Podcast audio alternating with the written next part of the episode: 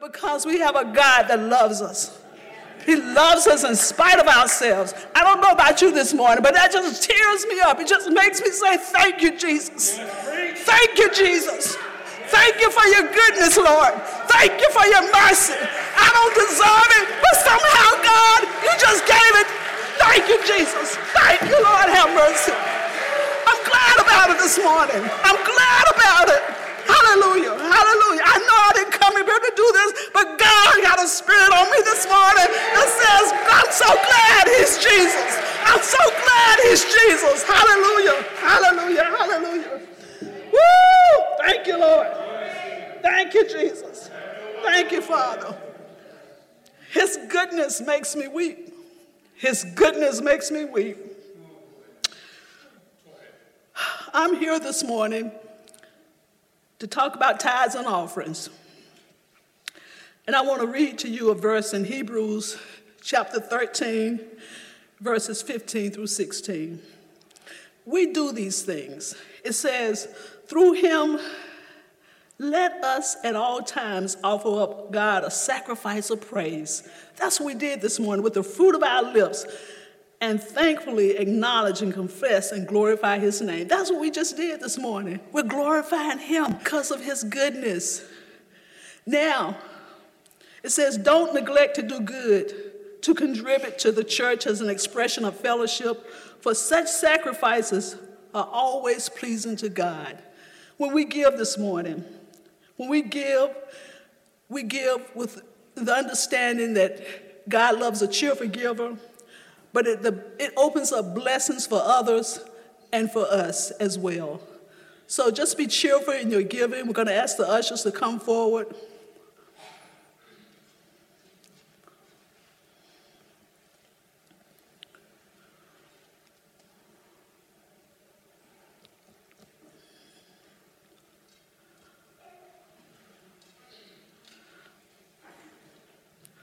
Let's, let's have a word of prayer. Father, thank you for the opportunity. Thank you for the opportunity to worship you, to bless you, to love you. Thank you, God, for the opportunity to give, to give into your kingdom, to help other people. Regardless of what we have or don't have, God, our heart's desire says, Lord, we want to bless you. We want to honor you. We thank you for what you've done in our life, not because we were good, but Lord, you just you just been good to us. And so this morning, we just give a portion back to you. We can't beat your giving, but we just want to give a portion back to you just to say, Lord, thank you. Thank you for your kindness. Thank you for your goodness. Thank you for your mercy. In your name, we pray and bless you. Amen.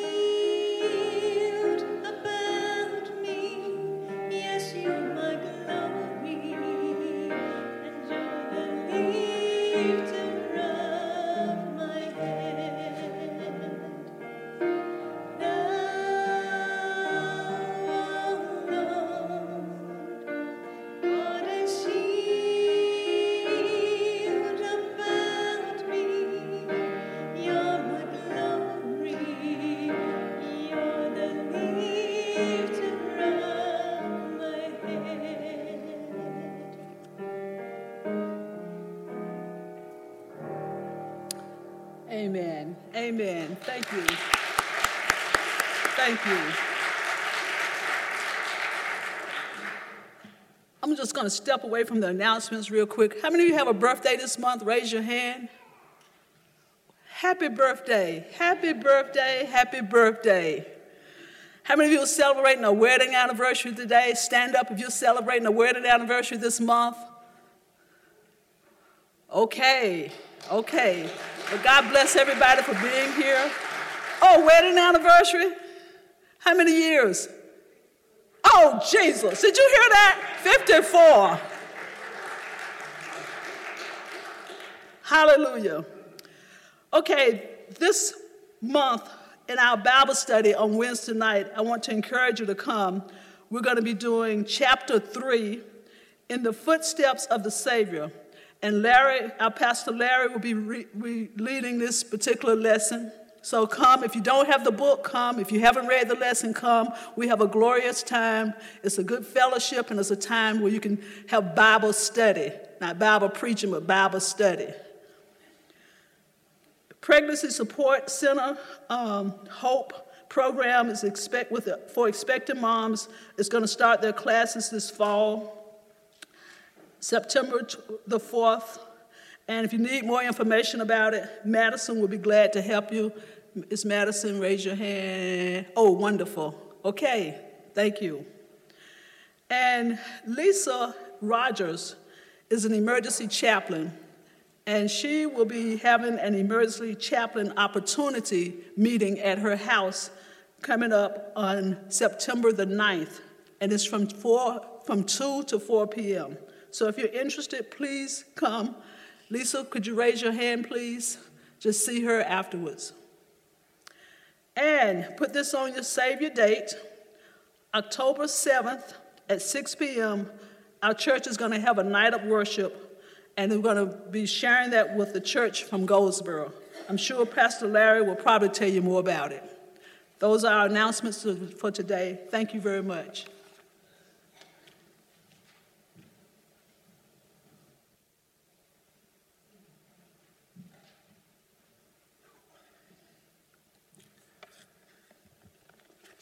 Maybe not you, but to me, what a special anointing in the worship this morning.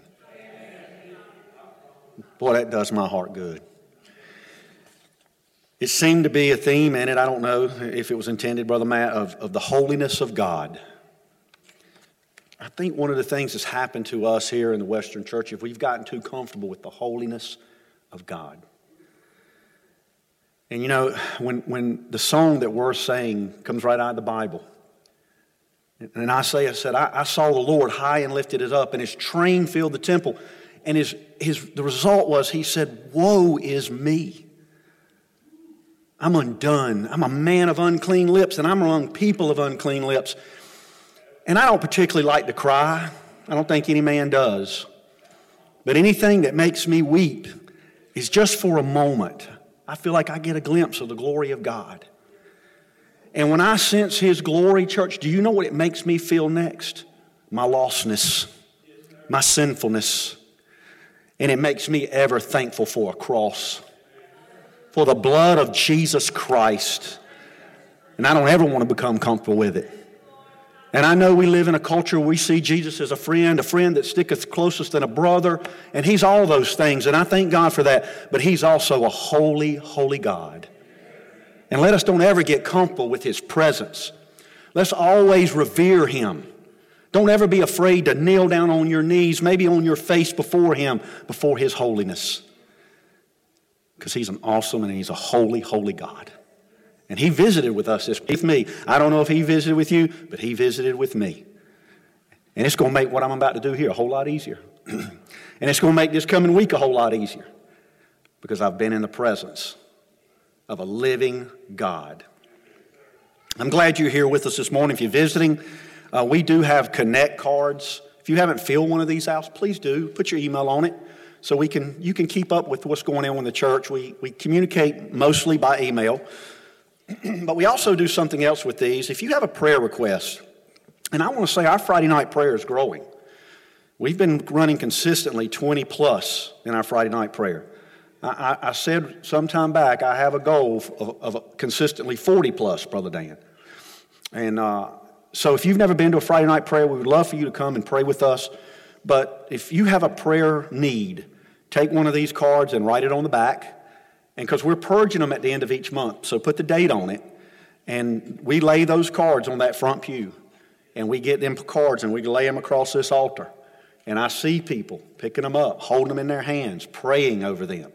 That matters. So if you have a need, you, you fill out a card, you lay it out here, and it'll be, it'll be prayed over. If you filled one out last month, it'll be purged of this month, and we'll continue uh, to do that. I want to, uh, first of all, I want to thank you. Um, as always, this church just always rises to the occasion. Uh, Miss Madison gave a, a, request. You know, she works for PSS now, and she sent out an Amazon shopping list for for, for the church and, you know, for the needs that they have for this HOPE program coming up. And one of them was pack and plays. And I think they needed 10. Is that right, Madison? 10? Well, somebody bought nine out of this church. Nine. So, and many of you responded, and you always respond. And so we just want to thank you for, for uh, your work to the kingdom of God. And I want to also reiterate a couple announcements. Uh, number one is Sister Lisa's event. You know, I'm going through the book of James, and we're talking about and, I'm going to move a lot into this idea of works and deeds. Uh, it's a great, great ministry, the emergency chaplains. I would encourage you to go to her house and learn more about it and how you could get involved in that and get outside and, and minister to our first responders and to others who are in sometimes the greatest of life crisis. So I, I just wanted to emphasize that. Also, I wanted to um, make you aware of something that's going to happen here on Wednesday night, September the 20th. I, don't, I didn't really know what to call this other than alternative education night. We'll be taking a break from our Wednesday night study. And um, there's a lot going on in our public schools today. Some of it's not so good. But however, I will say, I thank God that last week our North Carolina legislature overrode uh, Roy Cooper's veto on three things. And if you have kids in public schools, you should be thankful for this. And those three things are that if a, a, man can't compete against a woman in women's sports. Uh, if, if a child decides to use a different pronoun or questioning their gender, the parents must be notified. The fact that we have to have a law about that is, is just incredible to me. And, and then, and then lastly, um, help me, Trish, I missed one. The Parents' Bill of Rights, and that included something. I'll think of it in a minute. But there was three things. And, and that's great. And I'm thankful for that. But how many you know laws change? And so, say it again. Yeah, I think that was part of a part of that, but say it again. Okay, well, it was good, okay? it was good. And you can look it up. You can go to WRAL and see it. But anyway, those things change, unfortunately, with our culture. And so, you know, I was talking to Tammy, I said, you know, if, if we had kids in school, I think we would at least be maybe be thinking about either private school or homeschooling. But the reality is, I wouldn't even know where to start. I wouldn't even know where to start, particularly with homeschooling. Well, I said this before. We've got our own resident expert here in, in Ann Fisher, and I know she don't like to hear that, but um, she homeschooled three kids. She did a lot of research in homeschooling, and so she's going to tell us a little bit about it, about how she went about it. Uh, and we're also going to ask uh, Jim and Laura Griffin are here. Will you guys stand up? They're starting Guardian Academy out in Bahamas, a private Christian school. And I think school vouchers are now going to be available. I don't know nothing about those things, but they may. And also, I took a chance. I don't know how many of you have ever heard of Steve, uh, Steve Noble with the Call to Action radio show. Uh, Steve Noble, I think, is going to be here with us. I, I, I reached out to him. I've, I've been in some uh, events with him. Don't know him that well, but he said, Sure, I'd love to come. He teaches some homeschooling classes, of which I think Ryan Fisher's in one this year. And he's also, his, his show is, and, and if you want to ever listen to his show, it's on 105.7 FM. You could write that on your notes every day from 4 to 5. But he deals with very contemporary issues facing uh, the Christian community. And he's going to be here with us uh, as far as I, I, can tell. So we want to have about maybe 30 minutes of, of, discuss, of presentation, and then question and answer. So if you're here today, my young families, come, at least listen. Doesn't mean you're going to homeschool. I know that could be a huge financial decision, but at least think about it. At least hear your options. Uh, Melissa's homeschooled before, but she won't be able to be here with us. So uh, and then hear what Jim and, and Laura have to say, and, and just consider these things. And so that's September 20th. And if you, if you have some friends, particularly our younger families, if you have some friends that you think there'd be a great time to invite them, come and hear uh, what their opportunities may be. And then lastly, the night of worship, October 7th. If you live by your calendar or cell phone like I do, please put that in your calendar. We're going to have a young group out of Goldsboro called the House of God. They are on Apple Music, they're recording music. It's actually Steve Holders, the, pa- the former pastor, then as his son. They did worship for us at the conference. They are fabulous. They're young people. They set a mood of worship. And what we experienced here for maybe 20 minutes, we'll be able to experience for an hour, an hour and a half. It's just a great time to enter into the presence of the Lord. So that's October 7th at 7 p.m. Please put that in your calendar. I gave you plenty of time not to make plans and plan on being here and let's, let's, let's worship together. So, we're going to continue studying together uh, the book of James. Last week, Brother Dan gave us a message. Brother Dan, I want you to know I heard from my friend Manny, and he listened to your message and talked about, he said it really blessed him. He's experienced one of life's toughest challenges. He lost a son. And uh, he said it was just really a blessing to him, and he wanted me to pass that on to you. But so we're going, but we're going to continue studying together the book of James, and we're going to be in chapter two. And so last week, or last time we were in the book of James, we looked at this idea of favoritism. And I told you that I found it interesting that James would deal with favoritism when all the other things we could deal with in the church, he, James had been a pastor. Why favoritism? But clearly it had been a problem to him. And so he dealt with that issue. And we found it through that. It doesn't matter. At the end of that, he said, if you want to receive mercy, you must give mercy. And so we're to be merciful to all people. It don't matter their race, their socioeconomic uh, position, it doesn't matter their gender. We are to treat all people as Christ treats us without partiality. And that was on the heels of chapter one. In chapter one, I understood this chapter, he dealt with trials, the trials of life that we all uh, face. The first one was external. We all face external trials. They're just a normal run of the mill grind of life. And there's sickness and death of a loved one and all these things. How do we deal with them? And then there was the internal trials of temptation that we all deal with as well. So I could understand James in those things. Well, this morning we're going to finish in chapter 2, but I do want to say this this is going to be a two part message. I've spent a lot of time in this, I've enjoyed studying this. And so I don't think I can do it justice in 35 minutes. And I've often heard it said it's a fine line between a long sermon and a hostage situation. And I don't want to hold you hostage this morning. I want you to get I want you to get something out of it. So I'd rather break it down into two parts. And when I was discussing this with Colin and Madison, she, she confirmed that. No, don't do no long messages. So I have, I have some people in, in the house, including Tammy, who can keep me straight. But it is going to be a two, two part message. And I struggle with the title of it. And so I, just, I, I came down to two titles. Two, two titles for this sermon. The first one is, and it's a question salvation by faith or works? Which is it? Salvation, are we saved by faith or are we saved by works? But then this talk is cheap. Talk is cheap. You'll see when we read the passage of Scripture from verses 14 to 18 that James says three times but someone will say, someone says, it's easy to say, it's easy to talk. I don't know about you, but it's not so easy at times to walk. And so we will go through this as we look at this. So if you have your Bibles, your smartphones, your iPads, whatever you read on, if you'll turn with me to James chapter 2, and I'll be reading verses 14 through 26.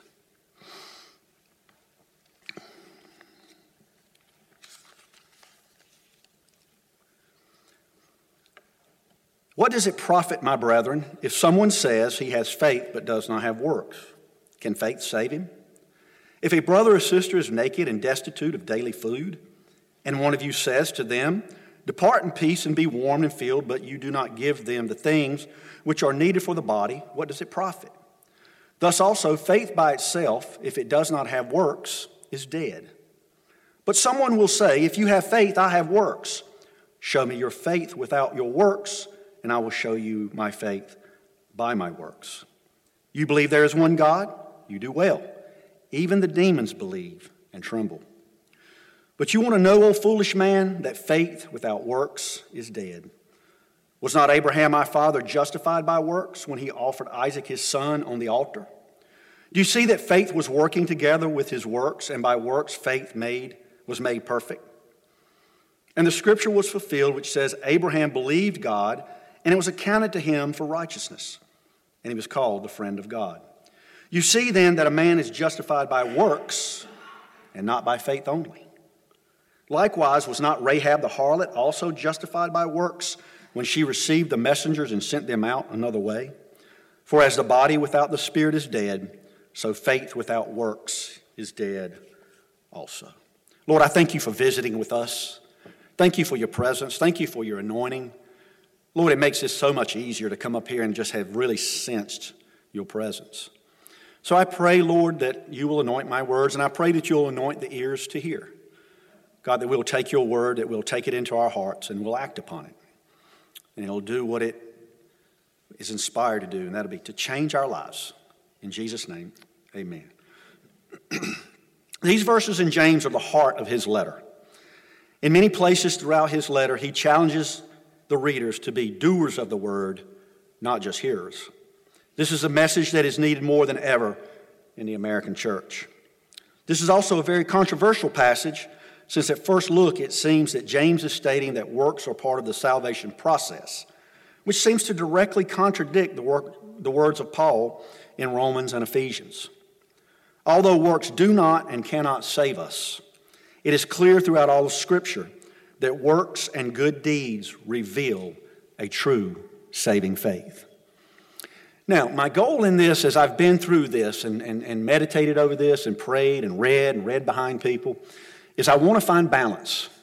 I want to find balance in this. You often heard Pastor Don say one of the hardest things to get in church is balance. But I do, I want to find balance, and I want to find balance between two things. I want to find balance between this idea of, of that we are saved by grace through faith, but we are supposed to be doing good works. What's, I want to find the proper balance there. You don't never take one scripture and build a whole doctrine on it or build a whole life on it. That'll get you in trouble.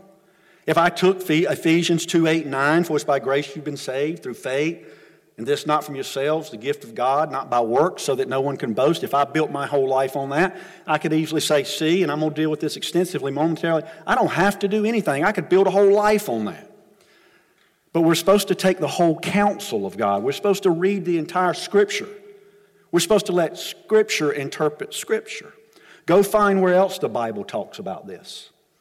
And so I'm going to look for that correct balance. Also, I want to find a balance when I challenge you to works, and that's what I've been doing through this, really, this whole series, is I don't want to create this idea of competition. Do you think that competition slips into works of the church? Absolutely. And it becomes about pride? Do you think so? Absolutely, it does. Because that's part of our sin nature. I think if we're not careful, it's easy to go, well, look what I'm doing. What's he doing? He ain't doing nothing. I'm doing more than he's doing. And that's why Paul, that's why Paul said what he said. Paul dealt, he was a, Paul was a Jew of Jews. Salvation was by works in Paul's day. And he saw the boastfulness. He saw them come in and want the best seats at synagogue and said, look at what I'm doing and look at what you know they're doing. And they were they were way up here and everybody else was way down here because it got boastful. It got boastful. And that's why he said it's never by works. Because if it was by works, guess what? We'd brag about it, wouldn't we? We'd walk in with our chest puffed out and saying, I'm doing this and I'm doing that, and you're not doing nothing. And you know, can you imagine some of the faiths like Jehovah's Witness? And I had a conversation with Colin about Islam that is about works. Church, could you imagine working and working and working and working and still not making it in? Thank God we don't serve a God like that. Because that's how it is oftentimes with the Jehovah's Witness and Islam. You can work and work and work, and God said, Well, you just didn't do enough. Boy, what a terrible way to live. We serve a gracious God.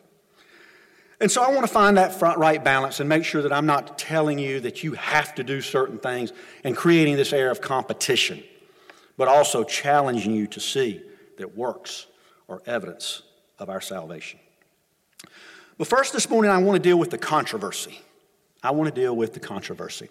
As I mentioned, this is one of the most controversial passages in all the scriptures. If, if, if you were to be dealing with someone who is so inclined, and I think you may have heard this before, I have, people who want to be critical of the Bible, critical of our faith, one of the things they'll often say is, there's just so many contradictions in the Bible, which is not true if you really dig into the scripture. But if I was so inclined, this would be the one that I would use. This would be the one that I can say, I'm going to show you a direct contradiction in the Bible. And so let's look at Paul writing to the church at Rome in Romans 3:28. Paul says this, "Therefore we conclude that a man is justified by faith apart from the deeds of the law." Now, that word, let's deal with the word justified. I want to make sure everybody knows what that is. That's a legal term. What that means in our common vernacular would be that someone is saved. But you're justified, you're put in right standing with God. That's what justified means. And so Paul is saying you're put in right standing with God apart from the deeds of the law. He's talking to the Romans, but he's also always, Paul is always dealing with the Jews who want to keep adding something to that. The Jews oftentimes would say, okay, Paul, we got it now, but they still need to keep the Sabbath. They still need to be circumcised. They still need to not eat certain things. Just Paul's dealing with that. So, uh uh-uh, uh, that's not right. And then Paul in Ephesians says, For it is by grace you have been saved through faith, and this is not from yourselves. It is a gift of God, not by works, so that any, no one can boast. So Paul's saying we're saved by faith apart from deeds of the law. He said we're saved by faith, not of works. But then let's look what James says in James 2:24. You see then that a man is justified by works and not by faith only. Wow. To me, on its face, it almost seems like a direct contradiction. But it's not. The two complement each other. The first thing to understand when we're looking at this passage of Scripture is who these men were writing to and the purpose of which they were writing. All, most of all the Bible is what is known as epistles. These are men who are sitting down writing letters. Oftentimes, most of Paul's letters, he's writing a letter to his church. And he's dealing with a problem, he's dealing with something. And as I've stated, what Paul is dealing with in many of his letters, particularly the book of Galatians, is he is always battling this idea of the Jews who want to keep adding something to the salvation. And he's always letting them know there's nothing you can do, there's no law you can keep, there's no day you can keep that is going to save you. It is by Christ and the finished work of the cross alone. And so that prompts him to say this often and often and often. And these men were writing letters. But they weren't just writing letters. As they sat down to write these letters, it's not like God came in and took their hand and said, Write this. He didn't whisper in their ears and say, Write this down. But as they just simply wrote their letter, the Bible tells us, unbeknownst to them, I think, that they were inspired by the Holy Spirit, that the Holy Spirit was superintending the whole thing. Everything they were writing was what the Holy Spirit wanted to be written down. And so Paul is writing these letters. Well, James comes along. Paul's dealing with people who want to add things to salvation. James comes along and he's writing apparently to a group of believers who have salvation by grace through faith down pat. But now that I know that, I don't have to do a thing. Thank you. Thank you, Brother James. Thank you, Brother Paul. I got it. I don't have to do a thing. I don't have to change a thing in my life. I don't have to do anything. Thank you. Clearly, that's what James is addressing. When you think about the Western church today, the American church, which of those two problems do you think we have today? I think we clearly, the, the American church has Ephesians 2 8 and 9 down pat. It's by grace you've been saved through faith, not of yourselves, not by works, lest any man should boast. So the moment somebody says, Well, you really need to be doing this, works! Okay. I'm not saying that it saves you. I'm saying that it's evidence of that salvation. I know I'm cynical. I'm as cynical as the day is long. I'm, there used to be a saying in law enforcement, I got that down pat, and God I trust, everybody else I check through NCIC, Brother John. I'm cynical. But I'm also cynical in something else because we like our churchisms. I get it. And we say, I want to see more people saved. Well, I do too, but the reality is we don't see no one saved. That's a supernatural act in the heart of a man or a woman when they really surrender themselves to Christ. And we'll say our little things. Did you hear about Billy Bob? Billy Bob got saved today. And in my cynicism, which I think is healthy, quite frankly, this is what I say when I hear that. We'll see. We'll see. Because what am I doing at that point? I'm looking for fruit. Jesus said, You'll know them by their fruit. John the Baptist, looking at the, at the Pharisees and the Sadducees, he said, Bear fruit in keeping with repentance. I'm looking for some things, not in a judgmental way. I'm there to say, Hey, I've got my own struggles, but I'm looking for fruit. And if I see Billy Bob come up here and have an emotional experience, and James deals with that as well, and Billy Bob walks out, I never see Billy Bob again, except for you see him on social media. His life has not changed. He does nothing to help anybody. I'm not so sure that what happened to Billy Bob was a salvation experience. It's evidence of saving faith. Matt Fisher gave me a book to read some time back. I'm sure he'll remember it was called Born Fundamentalist Born Again Catholic. You remember that book? I enjoyed it. I, I read it. I, I really enjoyed the book. It was about a man who had been born into a fundamentalist Baptist church, but he had converted to the Catholic Church. He believed, like many Catholics, that was the true church. And I took some notes when I read that book. And, and one of the things, and I don't know, I can't speak what the Catholics believe and don't believe. I've never been Catholic. And they're born again Catholics. But we accuse the Catholic Church often of, say, of having salvation by works. And that may be, that may be code, but he dealt with that specifically. And I, I remember writing down some notes.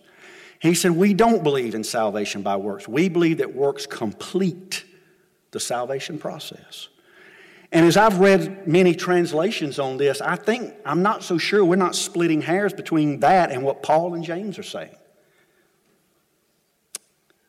And so the question still comes up is are we saved by grace or are we saved by works? And we'll deal with it specifically as we go through.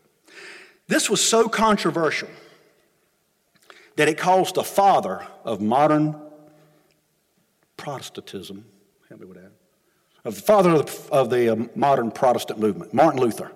He did not like the book of James. He called it a straw book. I think if Martin Luther could have, he'd have had it taken out of the Bible. Some of you know who Martin Luther is. In case you don't, I'll just give you briefly who he was. He was born in 1483 in Germany. And he, wanted, he thought he wanted to be uh, a monk, and so he went into the Catholic Church. He went into the monastery. His dad wanted to be a businessman, so he came out of the monastery. He got, almost got killed by a lightning strike. He took that from a sign of God, and he went back into the, to the monastery. well, while he's in there, he begins to read the scriptures because the only people then, church, who had the scriptures was the Catholic Church. And other people couldn't read. So, so it would be like you sitting here today. You can't read, you don't have the Bible, and the only thing you know about the Bible is what I tell you. That's dangerous. And it got very corrupted. The church started selling indulgences.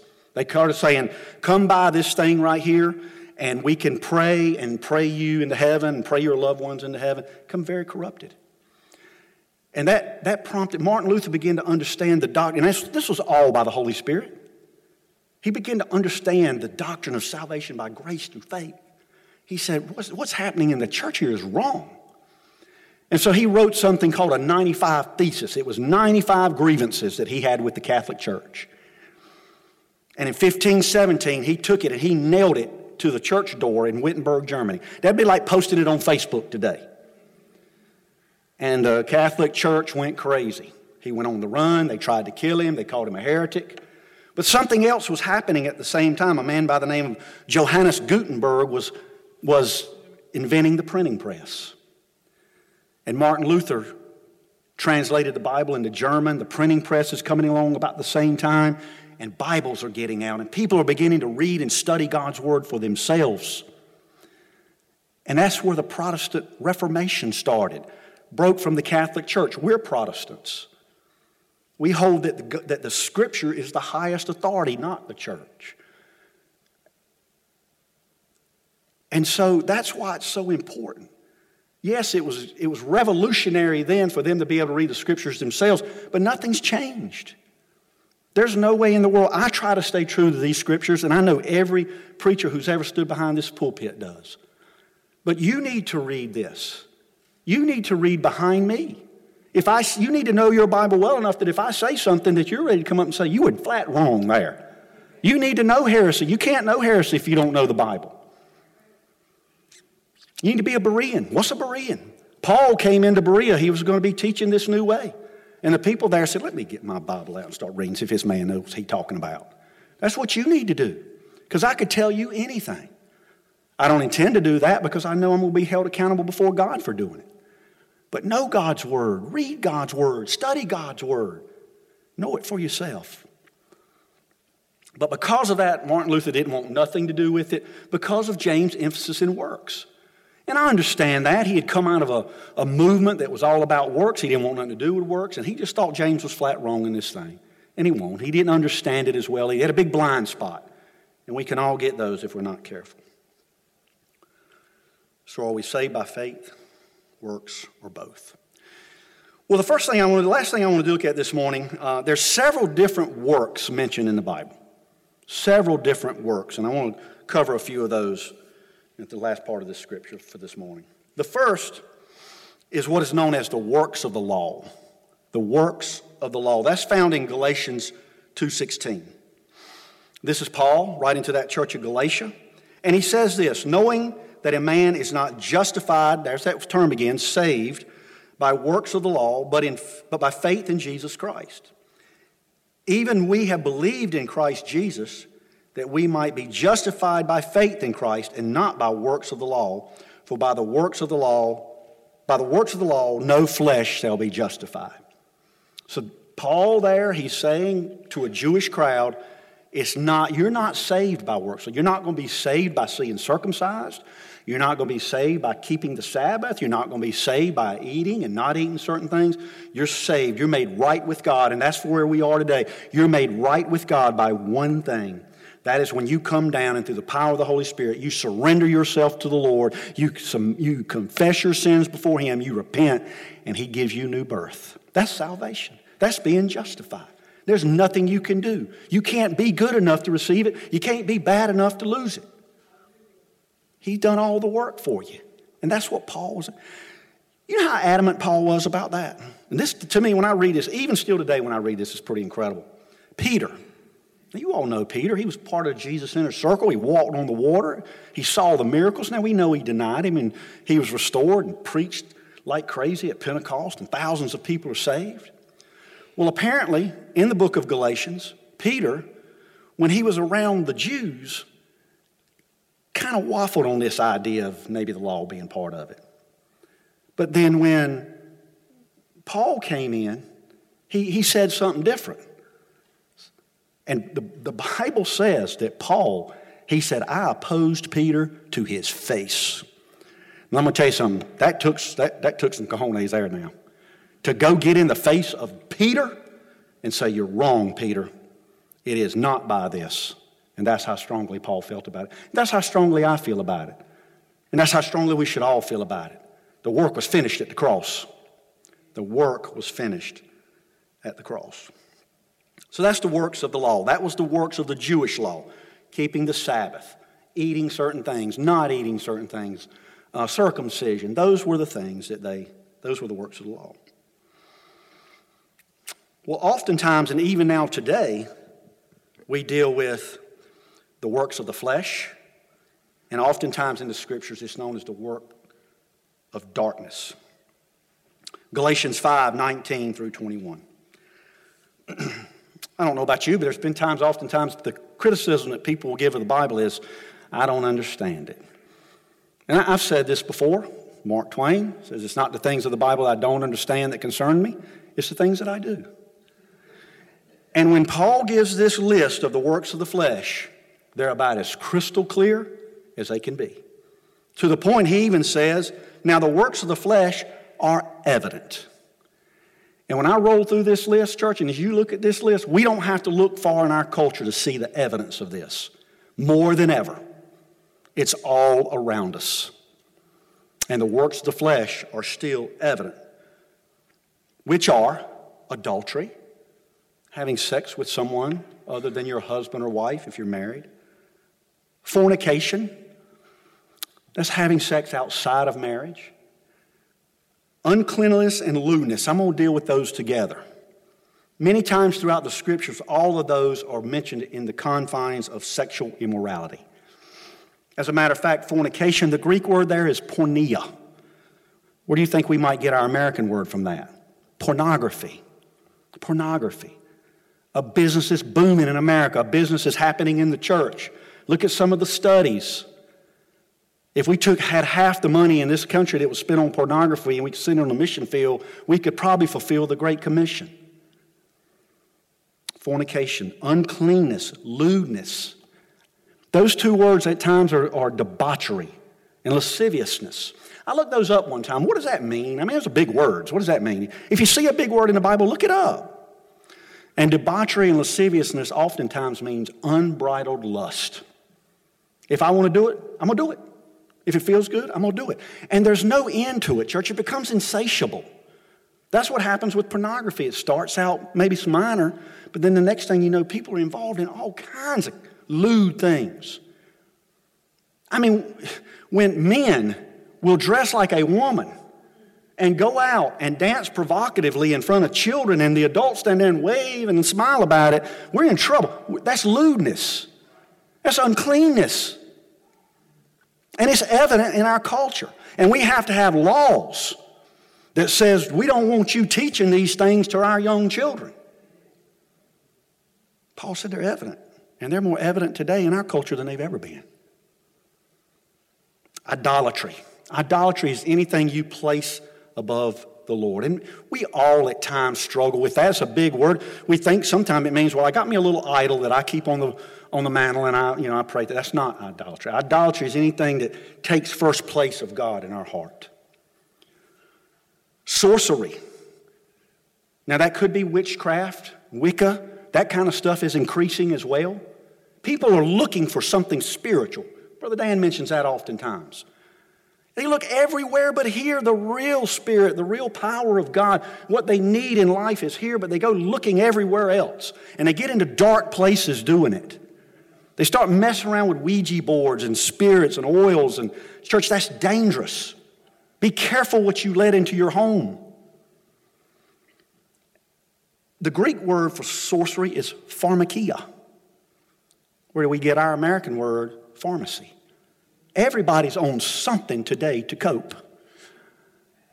Now, I'm not, I'm not opposed to that. You've heard me preach on that. I'm not opposed to seeing the doctor. If I get sick, I'm going to go see the doctor. If he gives me something, I'm going to take it. But I've never wanted to cope with life with an alcohol bottle, a pill bottle, or anything else. I would rather cope with life with the power of God. I'm not opposed to you, you know, even the psychological services. Thank God for them. But when I preached to Noah some time back, I'm convinced that if we would get back to this, some of the problems, some of the anxiety, some of the people not being able to cope with life would find that they could cope with it. But it seems like it's the last place I'm going to come to. Pharmakia. Hatred. I don't think I have to say too much about that one. Seems like everybody hates everybody. Contentions, jealousies, outbursts of wrath. I've never seen the likes of road rage in my life. Have you all? And everybody's packing a gun. Now, I've said before, when I, when I preach, I, I have to make sure I'm preaching to myself. And sometimes these people on the road, boy, they make me so angry. And I'll have, Tammy's probably back there going, yeah, you need to preach to yourself on this one. I know she is. But church, I will tell you, don't get caught up in it. You know, if somebody comes up flying behind you, just, just, just ignore it. Because it, don't, don't, don't antagonize it. You just don't know what's going to happen. Just a couple weeks ago, I don't know what led up to it. I don't know if you saw it, but apparently there was a road rage incident up on 440. Lady pulls into the Food Lion parking lot. Man jumps out of his truck, runs over there, tries to snatch her door open. She shot him and killed him through the window. That was right here in Raleigh, North Carolina. It's just not worth it. It's just not worth it. But because people, I'm telling you, people are angry. We live in an angry culture selfish ambitions, dissensions, heresies, envy, murders, drunkenness, revelries, and the like, which I tell you beforehand, just as I also told you in time past. Those who practice, that's that word, practice. Those who are involved in that, those that's part of their lifestyle, it's ongoing. Such things will not inherit the kingdom of God. That's about as clear as I think anybody can make it. If I decide to practice any of these things, make part of these things ongoing part of my life, Paul said, You're not going to inherit the kingdom of God living like that. It's pretty clear. But I thought it was important that I step back to 1 Corinthians 6 and 11 in this because Paul gave that list many times throughout other letters. And he gave almost the exact same list, but he finished that list with this. He said, And such were some of you. Were. If anything on that list described you and you've come to the Lord and you've put your trust in Him, that was a word for you. Leave it in the past. You don't need to pick it up and carry it with you no more. It's over. It's been covered by the blood of Jesus. And Paul said, Such were some of you, but you were washed. You were sanctified. You were justified. You've been put in right standing now in the name of the Lord Jesus and by the Spirit of our God. Let it go.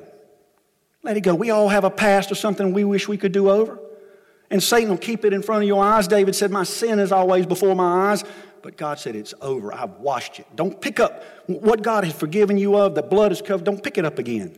Leave it where it belongs. That's the works of the flesh and of darkness. I'm going to ask Brother Matt and the team to come forward. Next, I'm, I'm going to be out of town for the Labor Day weekend, but next time we're going to look at good works. What are good works? Because as I said, the American church, we love Ephesians 8, Ephesians 2, 8 through 9. We can roll that off our lips. By grace you've been saved through faith, none of yourselves, not by works, lest any man should boast. We got that down pat. But we conveniently leave off the verse that follows it, verse 10. For we are his workmanship, created in Christ Jesus for good works, which God prepared beforehand that we should walk in them. God saved us to good works. What are good works? I'm going to deal with that extensively next time. I'm going to ask everyone, if you would, to stand.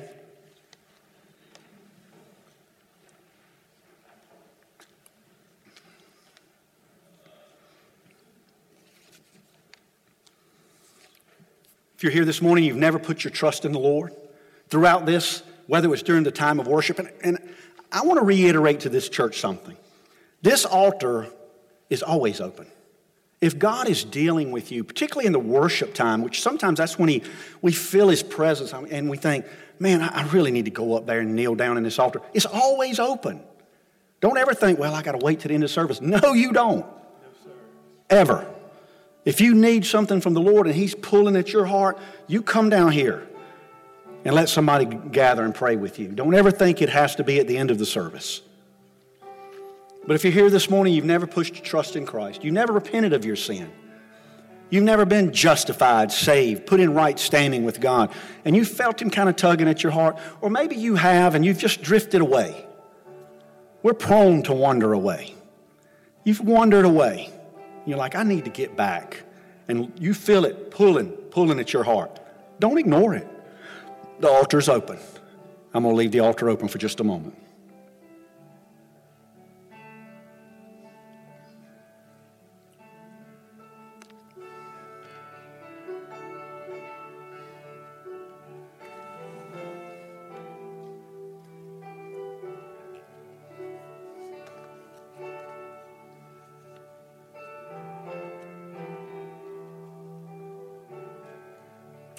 We close our service around the altar because what I have found oftentimes people don't want to come down on their own. I, maybe part of me understands that. But they will gather with a group. And so the altar is open. I'm going to ask everyone who will to come down and let's stand around the altar and spend some time in His presence, in worship together. And then I'm going to let the team sing a little bit. You, you enter into your own moment of worship, and then we'll pray for specific needs if there are any.